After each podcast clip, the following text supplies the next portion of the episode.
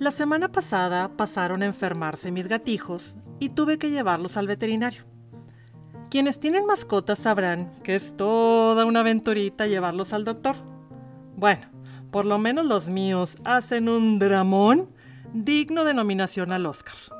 Y lloran a todo pulmón, y tratan de escapar golpeando la caja transportadora, y se enojan, y bufan, y arañan, y hacen todo para que quede clarísimo que no están conformes ni de acuerdo con la experiencia que están viviendo.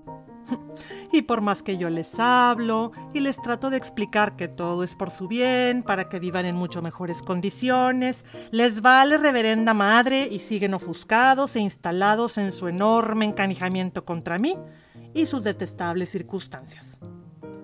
Ya que vuelven a casa y tras un rato de encierro voluntario en el rincón más recóndito del closet para bajar la muina, se me acercan nuevamente y se acurrucan en mi regazo, con la confianza de que están seguros y protegidos, en calma.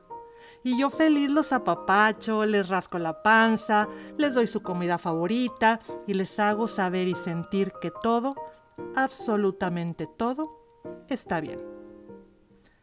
Por más difícil, triste o doloroso que sea lo que estemos experimentando, por más que pataleemos, gritemos y queramos salir corriendo, estoy segura que con todo el amor de quien sabe que todo es para nuestro máximo beneficio, nos ve Dios. Y con total paciencia espera a que nos pase el berrinche y dejemos de vociferar para recibirnos nuevamente en sus brazos amorosos y llenarnos de paz. Su paz. Flojitos y cooperando. No estamos solos.